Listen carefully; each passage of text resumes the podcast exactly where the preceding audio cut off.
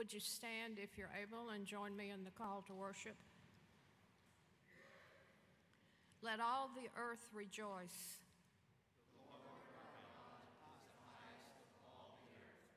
God guards the lives of the faithful and rescues them from evil.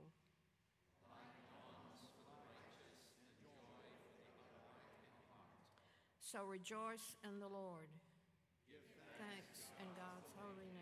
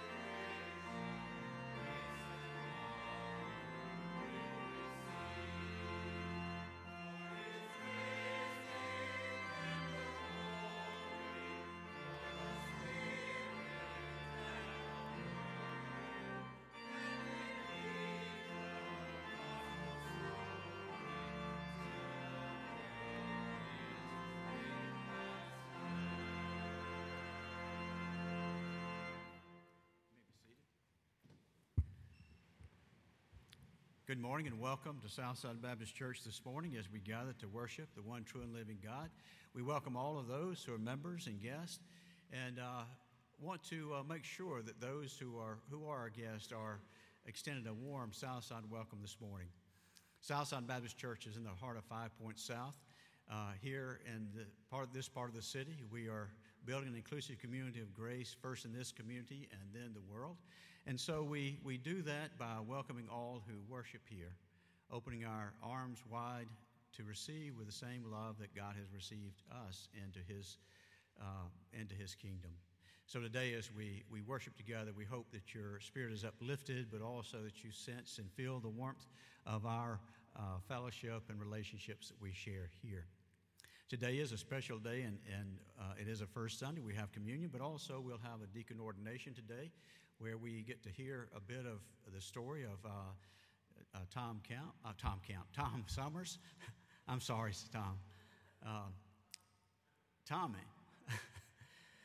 and, uh, but we're, we're glad to be able to be here and, and to hear that today. Um, later on, we'll give directions about that because everyone in the congregation is invited and encouraged to come and, as we do the laying on of hands, to participate in that and to offer words of affirmation and prayer uh, to Him. If you would take a moment and look at each end of the pew, you'll see a blue uh, tablet there. If you would take that and write down your name and any other information you'd like to share with us, we would like to have it. You can tear that off and put it in the offering plate as it's received later. But we also want to welcome you by passing the peace. And so we do that by um, looking around you and spending a few moments greeting those in the name of Jesus. Let's do that now, please.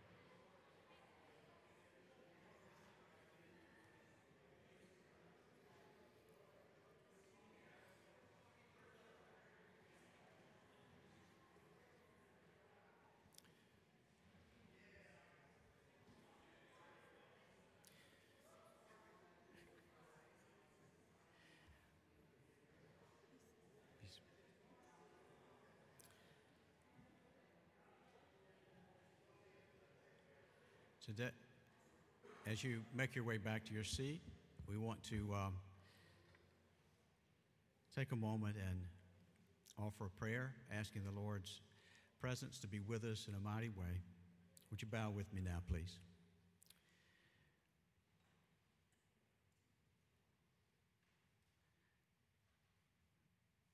Oh Lord, in these moments, we gather here each week.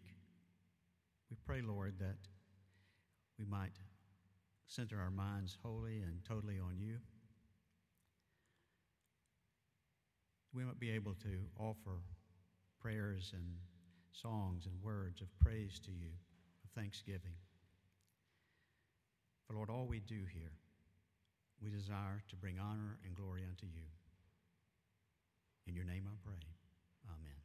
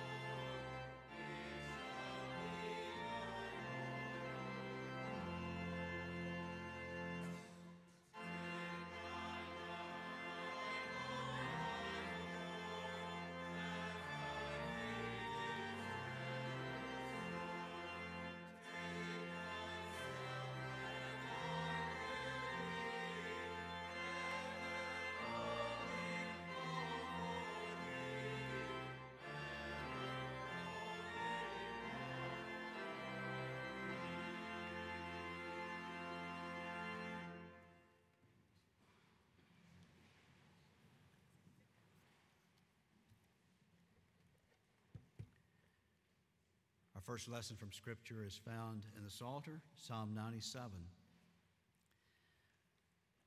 The Lord reigns, let the earth be glad, let the distant shores rejoice. Clouds and dark thickness surround him. Righteousness and justice are the foundation of his throne.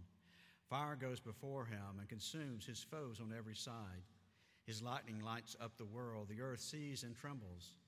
The mountains melt like wax before the Lord, before the Lord of all the earth. The heavens proclaim his righteousness, and all the peoples see his glory. All who worship images are put to shame. Those who boast in idols worship him, all your gods. Zion hears and rejoices, and the villages of Judah are glad because of your judgments, O Lord. For you, O Lord, are the most high over all the earth. You're exalted far above all gods. Let those who love the Lord hate evil, for he guards the lives of the faithful ones and delivers them from the hands of the wicked. Light is shed upon the righteous and joy on the upright in heart. Rejoice in the Lord, you who are righteous, and praise his holy name. Here ends our first lesson of Scripture.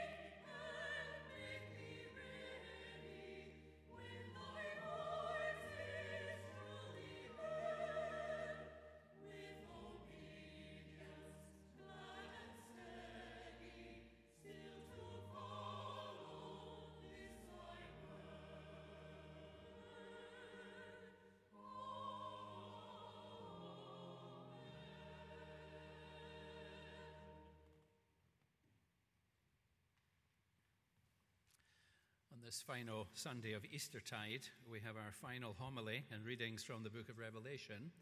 And I want to read selected verses from the end of chapter 21 and 22. The city has no need of sun or moon to shine on it, for the glory of God is its light, and its lamp is the Lamb. The nations will walk by its light, and the kings of the earth will bring their glory into it. Its gates will never be shut by day, and there will be no night there. People will bring into it the glory and the honor of the nations. See, I am coming soon. My reward is with me to repay according to everyone's works. I am the Alpha and the Omega, the first and the last, the beginning and the end. The Spirit and the bride say, Come. And let everyone who hears say, Come. And let everyone who is thirsty come. Let anyone who wishes to take the water of life as a gift. The one who testifies to these things says, Surely I am coming soon. Amen. Maranatha, come, Lord Jesus. And the grace of the Lord Jesus will be with all of the saints. Amen. This is the word of the Lord. May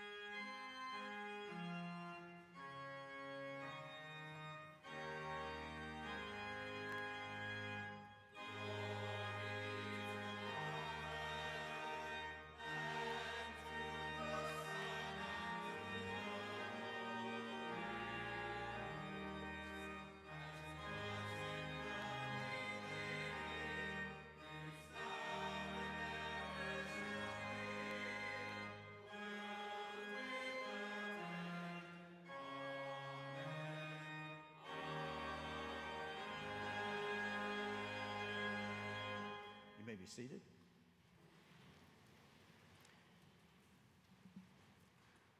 We've got two more coming down, so we'll go ahead and, and start, though, and talk. But uh, Miss Rosetta is bringing someone that uh, is visiting with her. This is Aiden, and we're glad that he's with us today.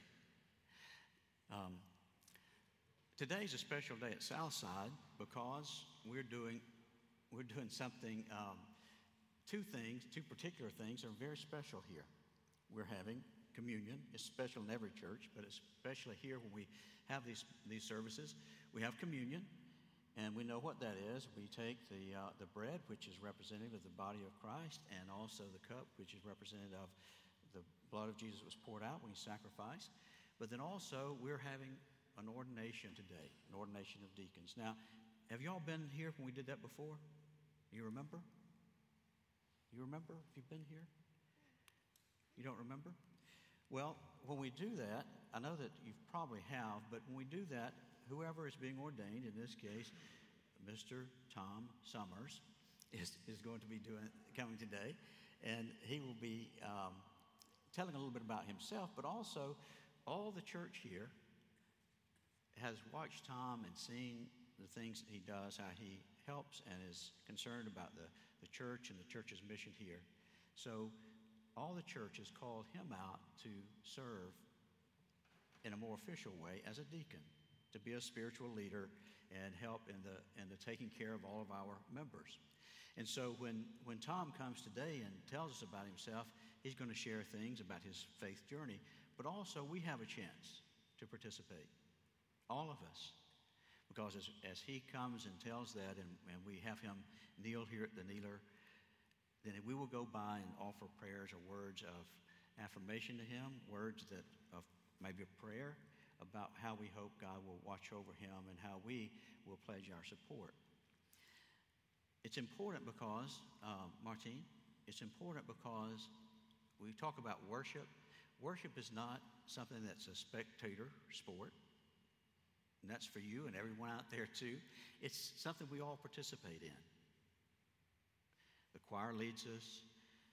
Ms. Hazlett pray, plays the organ. Therese leading us today and directing the music. And all of us joining in singing and offering songs of, of praise, of worship.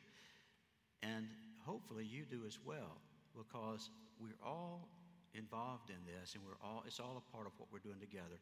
And when we come and lay our hands on Tom to put our hands on him and to pray for him, it's a sign that we are also participating in that. So I hope that you'll think about it as we do that. And then also to know that even though he is being called out, everyone else has a job too. We all have to be good followers of Christ, to be good members of church, to do what your Sunday school, Sunday school teacher told you today, which was what, Millicent? What, what did Miss Bonnie teach you today?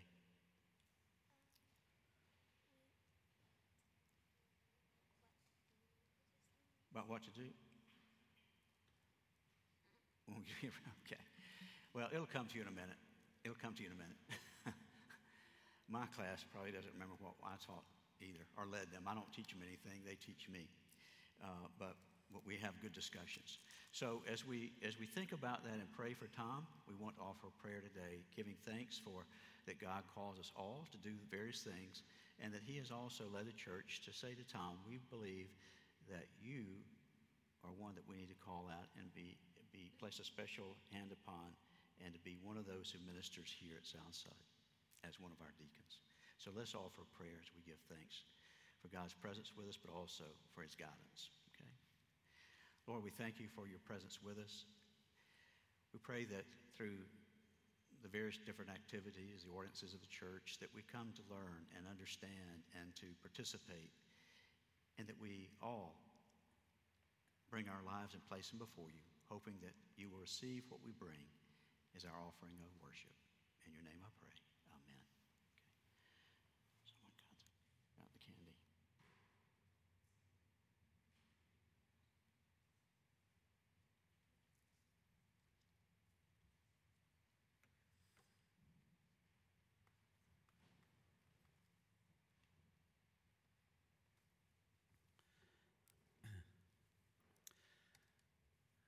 Thank you, Dr. Banks. I mean, sorry, Dr. Kelly. Sorry.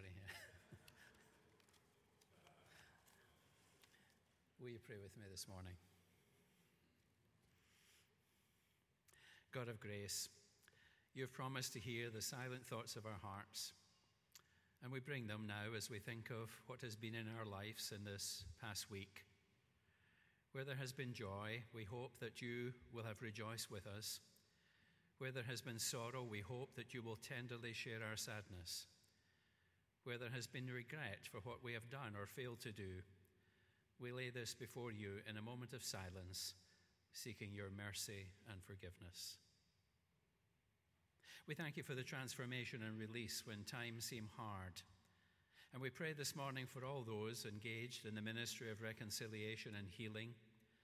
Uphold them by your grace as you walk alongside them, and fill them with both peace and determination as they work for change within other people's lives. We especially think of parts of the world and even our own communities where reconciliation is needed, but is often blocked by the bitterness of past pain and anger. Be the key that unlocks the gates that separate us in our hearts, and help us to be the brokers of your way of love in regard to others. We remember once again this morning the victims of violence especially those who have been murdered this week in Virginia Beach. Lord, have mercy. God of transformation, God of hope, we pray that your love may flood the world and shine your revealing light on injustice and exploitation. We especially pray for all who are abused in the pursuit uh, of profit, where relationships are disempowering and unequal we hope for roots to restoration, and we look for mutual flourishing as a sign of your coming kingdom. God, who is our Alpha and Omega, our beginning and our ending, we pray for your great blessing of life. We celebrate it and think of children recently born into our community of faith. We celebrate the lives already among us and thank you for the gift of sharing between generations. May we all teach each other in our quest to know your love and to love you more and to love one another. God of hope, we pray today for our community here at Southside as we ordain our friend Tom Summers to the diaconal ministry of serving this family of faith. We pray that he may know your presence at this time, a fresh anointing of your Spirit, and that together as a church we may be a people of service and of hope within the midst of all our communities surrounding us. God of grace, hear our prayers, offered in the name of our Lord and Savior Jesus Christ, who taught us to pray and to say, Our Father, who art in heaven, hallowed be thy name. Thy kingdom come, thy will be done, on earth as it is in heaven. Give us this day our daily bread, and forgive us our trespasses as we forgive those who trespass against us. And lead us not into temptation, but deliver us from evil. For thine is the kingdom, the power, and the glory forever.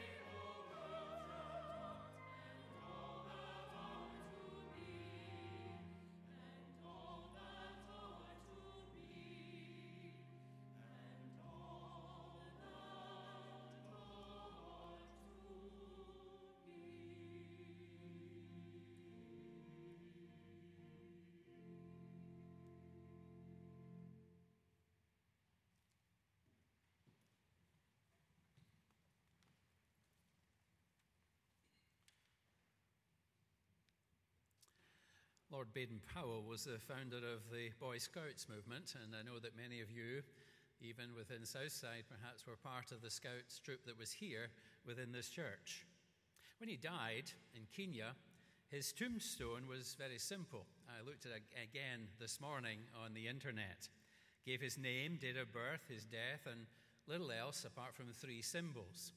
One of the symbols at the foot of the tombstone was a tracking sign, one of the many that he had used to teach boys to find their way back through the countryside by means of signs left behind them to follow.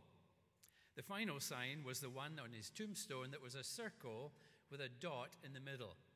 It simply said, Gone home.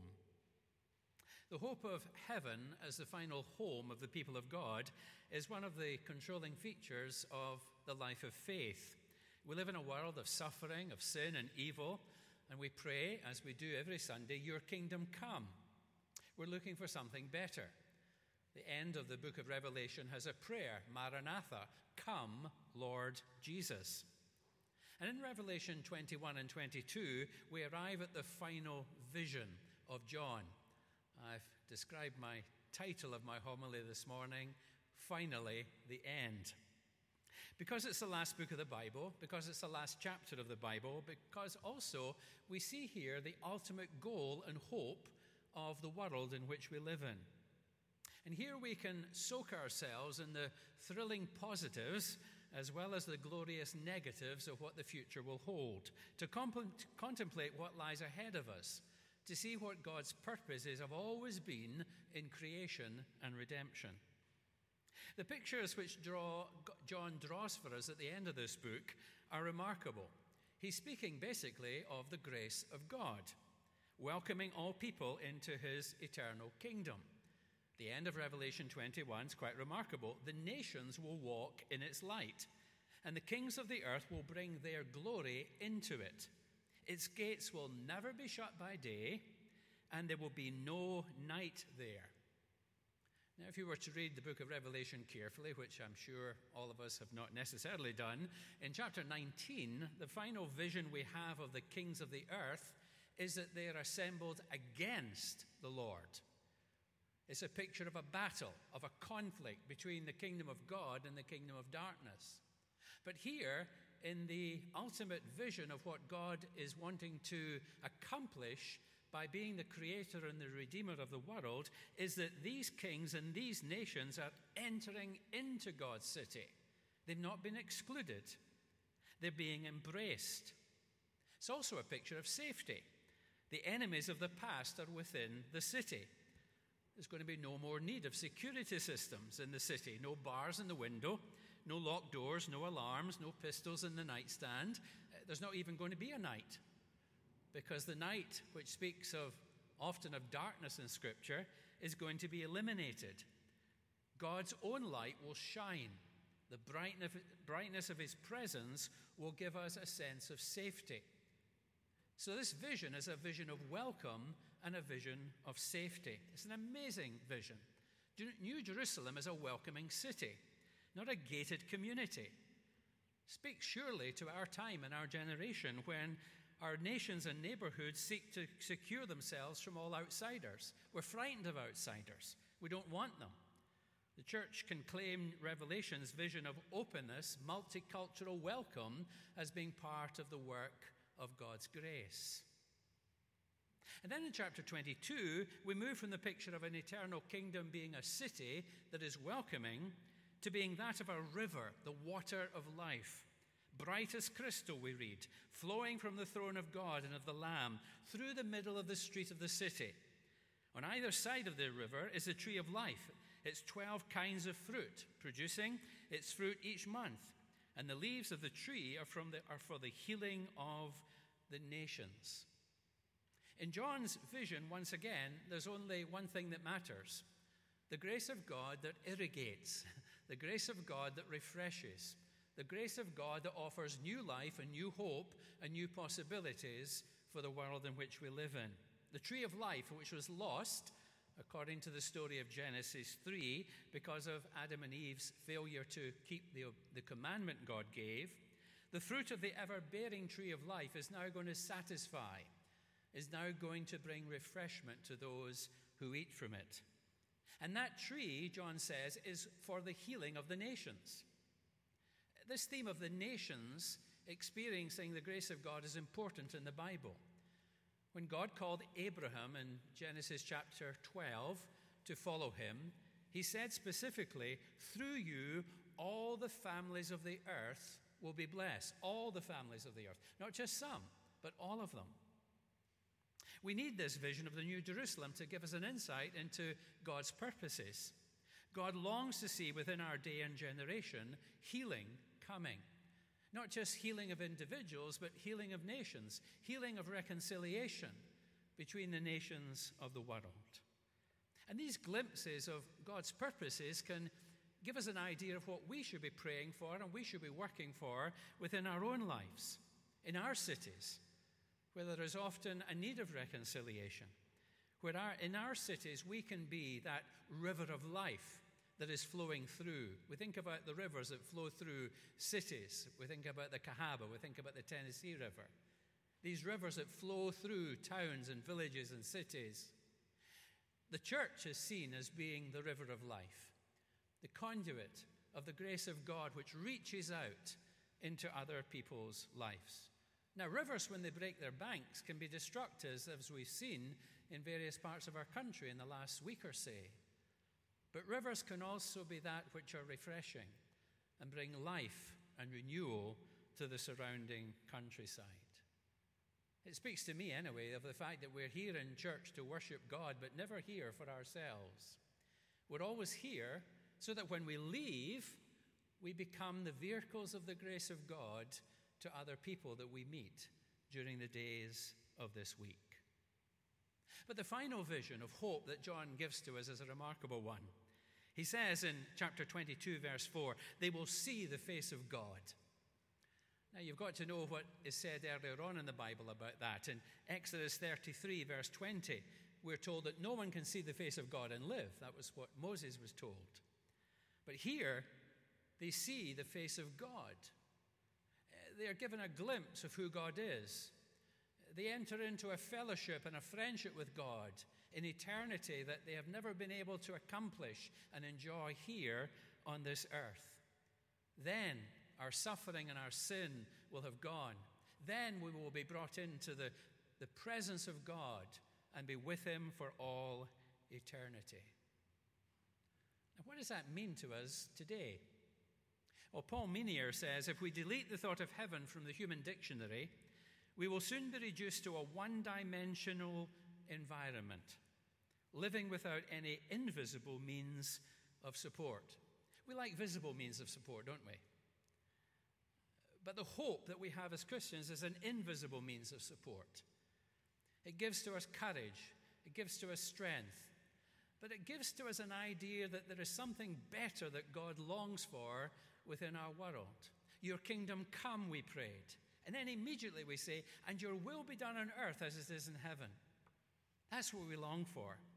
We long to see that the people of God are a welcoming people, an inclusive people. Uh, the picture of the people of God here in this last chapter of Revelation is not to be taken literally, it's to be taken symbolically. Uh, the vastness of the city, some 12,000 furlongs, that's 1,500 miles cubed.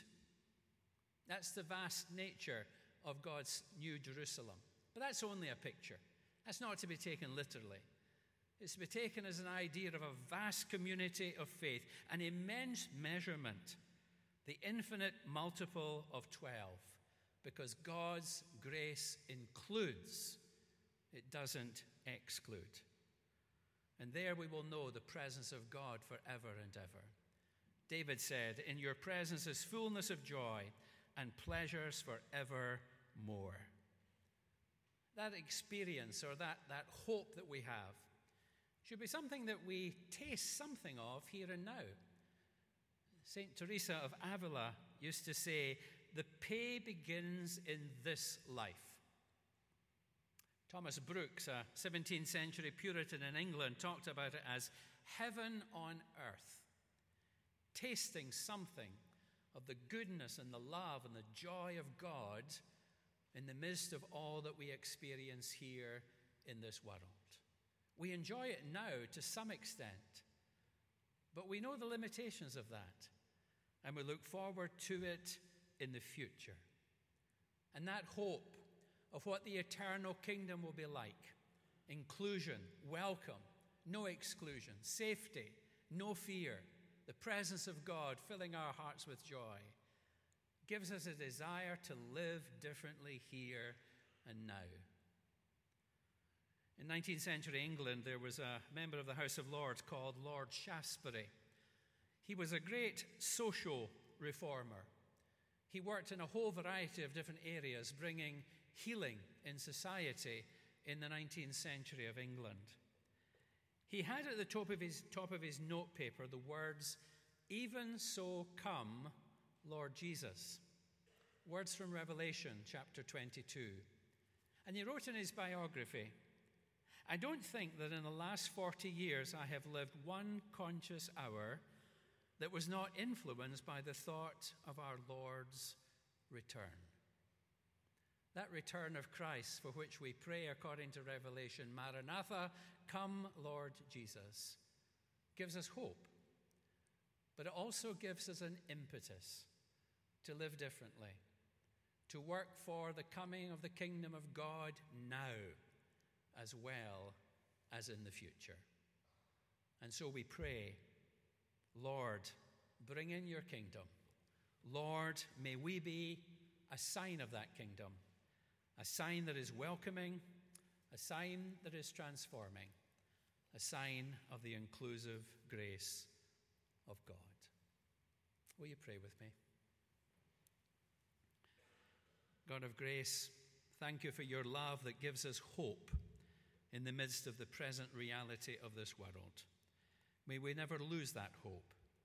And in never losing that hope, may we live for you and for your kingdom. Hear us as we pray. In Jesus' name, amen.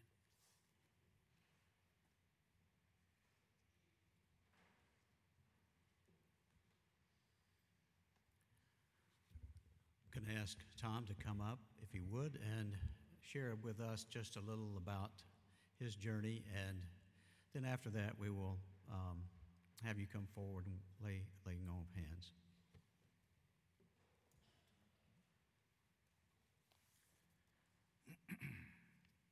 Good morning.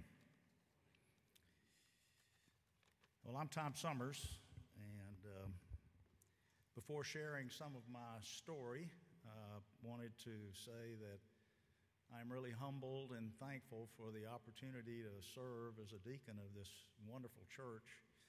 We all know that this church provides a great service to our community, and this church family does the same thing, and I'm really honored to be a part of uh, this whole process. One thing this church does that I've gotten a lot out of is inspiring me and guiding me and nurturing my own spiritual journey. So I'll talk a little bit about that um, as, I, as I go along here. Now, for some background where I came from. I was born in Memphis, Tennessee, and raised in Aberdeen, Mississippi, which is a small town in the northeastern part of the state on the Tombigbee River, about halfway between Tupelo and Columbus. And by the way, uh, when Tim sort of messed up my name a little while ago, I responded by saying my name is Tommy.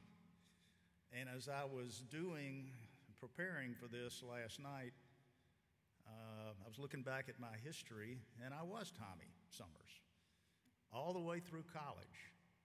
And then when I graduate from college and go to work, for these northern companies and working with northern companies and all of that, they truncated my name. they didn't want to call me Tommy, they called me Tom. So I finally threw in the towel and became Tom, uh, I guess at the age of about 26. So I've been Tom ever since. I've just retired in the last few months, so now I'm going to go back to Tommy, I think. and when I go to Aberdeen, it's always Tommy. So anyway, you can call me Tom or you can call me Tommy, or whatever you choose, Tim. Um,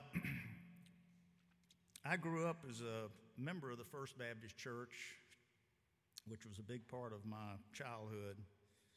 And the church was about a block from our house. However, the, the Methodist church was right across the street from our house. And I ended up spending more time at the Methodist church than I did at the, at the Baptist church. And as I mentioned to Tim the other day, I had more Methodist friends than I did Baptist friends. But there's a deeper plot to this story. My grandfather was a big part of that Methodist church. His name is inscribed on the cornerstone of that church. Well, he, when he married my grandmother, she was a lifelong Baptist. and that didn't change after they got married. And the story goes that they'd go out the door on Sunday morning, and my granddaddy and my grandmama would walk across the street. She'd drop him off the Methodist church, and she'd walk on the other block to the Baptist church. So that's sort of uh, how I grew up in, in a small town. Uh, my grandfather, again, was a big uh, Methodist and a big leader of that church. So my mother and her two sisters, my two aunts, uh, grew up as Baptists, as did the rest of us. Myself and my two brothers, uh, we grew up as Baptists. So I guess you might say my, my grandfather, Pawpaw, lost that battle. I went to Mississippi State and graduated in 1970. Uh, left state and went to work uh, in North Carolina for AT&T. I was there for five years and wanted to pursue a career in technical sales and moved to Atlanta in 75. And then my company transferred me from Atlanta to Birmingham in 70, or excuse me, in 88. So I've been here in Birmingham since 88, and this has really become my home. And when I moved here, uh, I met and fell in love with my beautiful future wife, and uh, she was raised Episcopalian. All of this is about my spiritual journey, by the way. I may be digressing a little bit. But she was raised Episcopalian and was a member of the Advent. So we got married in 93 at the Advent. And I was sort of floating at the time, and I tried my darndest to become an Episcopalian. I mean, I really, really tried. But I guess it was my small town Baptist background with my grandmother in, in, in the background. And it just didn't work. I really tried, but it didn't work. So we, uh, Marianne kept going to the Episcopal Church, and I sort of dropped out. So um, we've lived uh, here in the South Side area since uh, 2000. We live just up the street in Redmont Park, uh, close to English Village. So this is sort of our neighborhood. In 2009, after an extended period of not having church affiliation, I decided, even though I couldn't make the Episcopal uh, experiment work, I, I needed to find a church home that was a little bit more spiritually aligned with my, with my background, with my DNA, I guess. And I looked around. I shopped around with a lot of churches and uh, found myself coming back to services here at Southside one day uh, late uh, in 09. Was in the sanctuary and the service was over, and I walked out the back door there, and, and Steve Jones literally tackled me as I was leaving.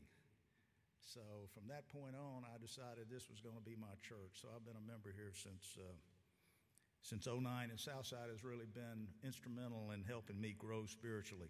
What attracted me to Southside? Well, the list is long. As we all know, this church offers a real sense of inclusive community, which attracted both Marianne and me, uh, and fellowship. Uh, also, I love these services and the music in this beautiful sanctuary. Sunday school at the Kelly class. Thank you very much, Tim. I've always gotten a lot out of that. Men's Bible study on Thursdays led by my new friend, Charlie Waldrop. Charlie's not here. However, Charlie gets a lot of help from Joe Fuller over here. he adds a lot to the class. I learn a lot. Tim does too, add a lot to the class. So you don't have anything to do Thursday at noon, join us if you're a man. Well, I guess we've had we've had ladies join us too. Uh, join us for the uh, Thursday uh, men's Bible study, and it's meant, meant a lot to me. But what's meant even more to me is our service on Thursday evening, the communion contemplative service uh, held in the chapel, and uh, that's led by some of my old friends, not new friends. Charlie's a relatively new friend, but it's led by some of my old friends. Pastor Tim does a great job. Nancy Cook. Nancy, thank you for all you do for Thursday night. It's a big part of who I am now. And uh, Paul does a great job leading us. So we have three leaders of our Thursday evening communion contemplative service, and I invite you to come and join us. Uh, you've heard the saying, when two or more gather to pray, I'm there, Jesus is there, Christ is there. Well, that's I, I see that play out every every night for me. So it's it's a big part of my spiritual journey. and I see this deaconship as my next step in this journey, and I'm looking forward to it. I understand a primary role of a deacon uh, here at Southside is to be a servant to this congregation, and I'll need your help to fulfill that role and during this process of me being a, a deacon, I will uh, reach out to a number of you and hopefully get to know you better. Um, one of my favorite songs that we occasionally sing here at Southside is the Servant Song. And every time I see it on the program, I, I get a little excited, but it, it is one of my favorites. And I think the lyrics provide a, a good role description for a Southside deacon, and for that matter, Christians in general. I won't torture you by trying to sing the servant song, torture you and torture me. But um, I'll, uh, I'll close by reading uh, the first two verses of the servant song. And as I read, let's all ask ourselves how do we measure up to those standards set in the servant song. Brother, let me be your servant. Let me be as Christ to you. Pray that I may have the grace to let you be my servant too. We are pilgrims on a journey. We are brothers on the road. We are here to help each other walk the mile, and bear the load. May God bless each and every one of us and this church. Amen. Thank you.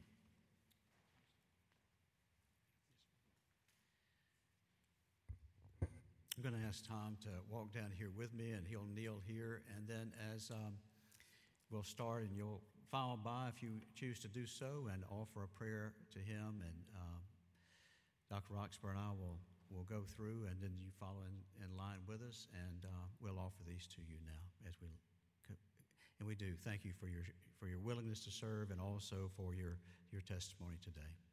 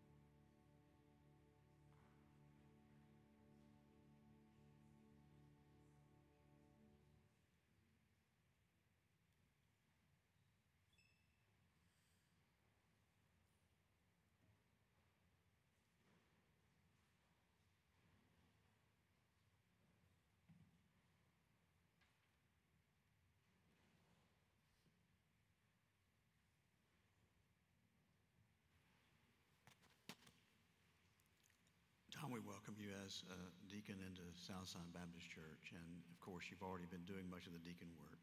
We do pray that um, God's Spirit would be upon you and that you would uh, be able to follow and, and do those things that you've already been doing in the past, but also that uh, there might be greater meaning to that and the deepened fellowship and friendship we have among you and others here, both deacons and members alike. May God bless you in that.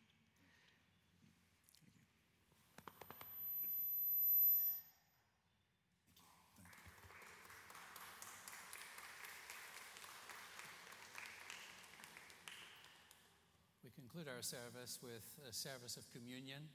Here at Southside, the Lord's table is open to all who would like to come. If you're a visitor and never participated in this service with us, we will share bread and wine and we dip the wafer in the cup, and people come down the aisle and receive and then return to their, their pew.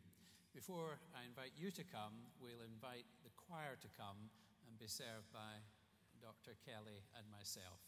Come to this table, not because you must, but because you may.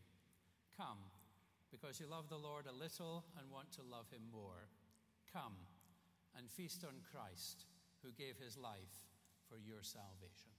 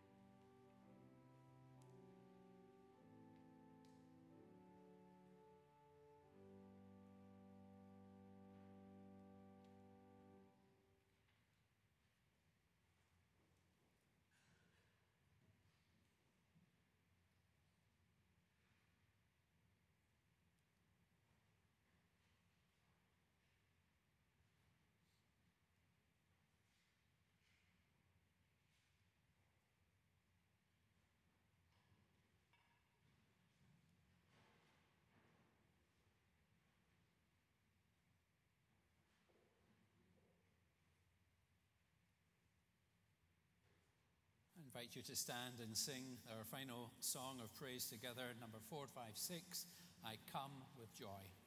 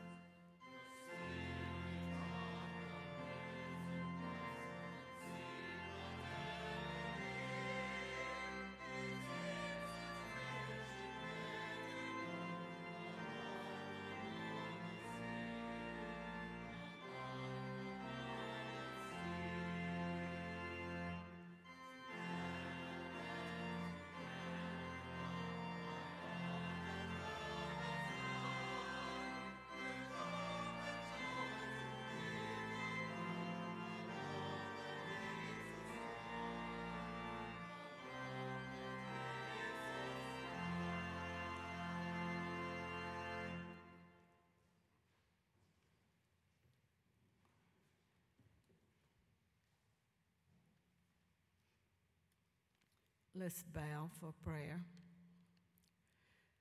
Thank you, God, for all of our blessings. And thank you for this beautiful day and for this group who have come to worship Thee. And we pray for the sick and the injured. Bless them, give them peace and comfort and healing. And we pray that we will, as Christians, give not only our money, but our time and our talents for Thy glory. In Jesus' name, amen.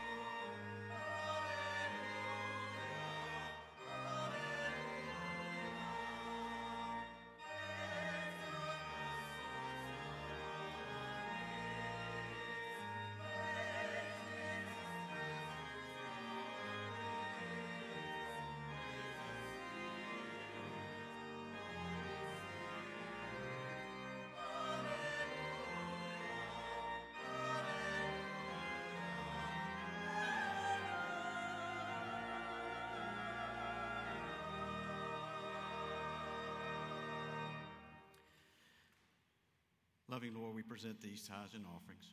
We ask, O Lord, that you would bless them, multiply them, but may they always be used to further your kingdom's work in this community and beyond. Amen.